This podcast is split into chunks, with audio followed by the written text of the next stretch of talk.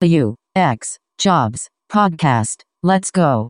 What advice would you give to brand new designers that are looking to become freelancers at some stage? The field is called user experience. And my, my term is probably a little broader and, and I apply user experience not just to the products I design. So what does that mean? You know, if you're designing an app, a lot of times a designer will put themselves, try to put themselves in the shoes of the user of the app. That's and they may do a great job of that, and that's great user experience. But that's that's just one window or aspect of user experience. Uh, your client is also your user in many sense. They're they're the ones handing you a paycheck. So in that sense, they are also your user. So I think about the user experience between my service and the client.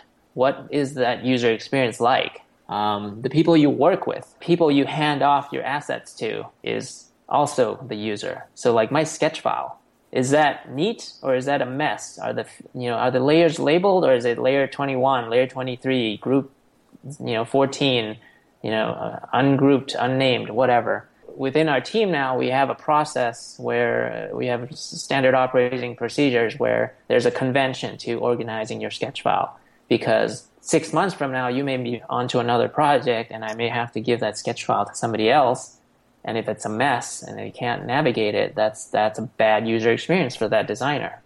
So I'm crafting, making sure that we craft a good user experience for our own designers. Or if you're handing that sketch file off to an engineer and it's a mess, that's a bad user experience for that developer. So we want to craft a good user experience for them too, not just the client, not just for the end user. So we think about user experience in many ways that way. That is great advice. Yeah, I would encourage uh, young designers to not just think about user experience so narrowly that it's just about the user of the app. Uh, the user, you know, anything you hand off to somebody, there's a user experience happening there. You know, your client, you're handing your deliverables to a client. You're presenting your deliverables to a client. How do you present your deliverables to a client? That's user experience too.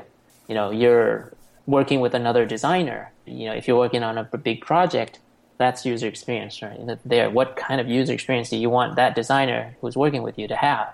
You know, if you're handing files back and forth, and and it's a mess, that's bad user experience. This happens quite a lot, where you you may be the primary designer, and let's say there's an Android version, so you, now you're handing an iOS file, sketch file, to someone who's going to turn it into an Android app. You know, if your files are messy, that's that's bad user experience. If you didn't uh, slice your sketch file appropriately and your Zeplin file is a mess, that's bad user experience for the engineer who's going to work on it. And it creates friction, it creates frustration, and it doesn't create a seamless workflow, and it creates wasted time. Pek, that's the first time I've heard anybody talk about that. I absolutely love that perspective. You're so, so right. That needs to be conveyed to many, many people, and it's a nice reminder for myself. The best work is where every touch point, where it's seamless. I would say that's kind of like high level, right? Like mastery of just the user experience of the app is, is one level, right? Sure. When you have mastered these aspects, these touch points, it's just another level. Such a nice experience to work with a designer who's aware of all these touch points, as yes. opposed to, I'm a great designer, I make great apps, but you know, hey, here's a mess of a file, here's the sketch file, I don't care, do what you will with it, you know, go figure it out. As a huge different experience to a guy, a person who can work at that different level where they're cognizant of the experience that they're providing to their clients, to the engineers, to other designers, uh, to stakeholders, and stuff like that.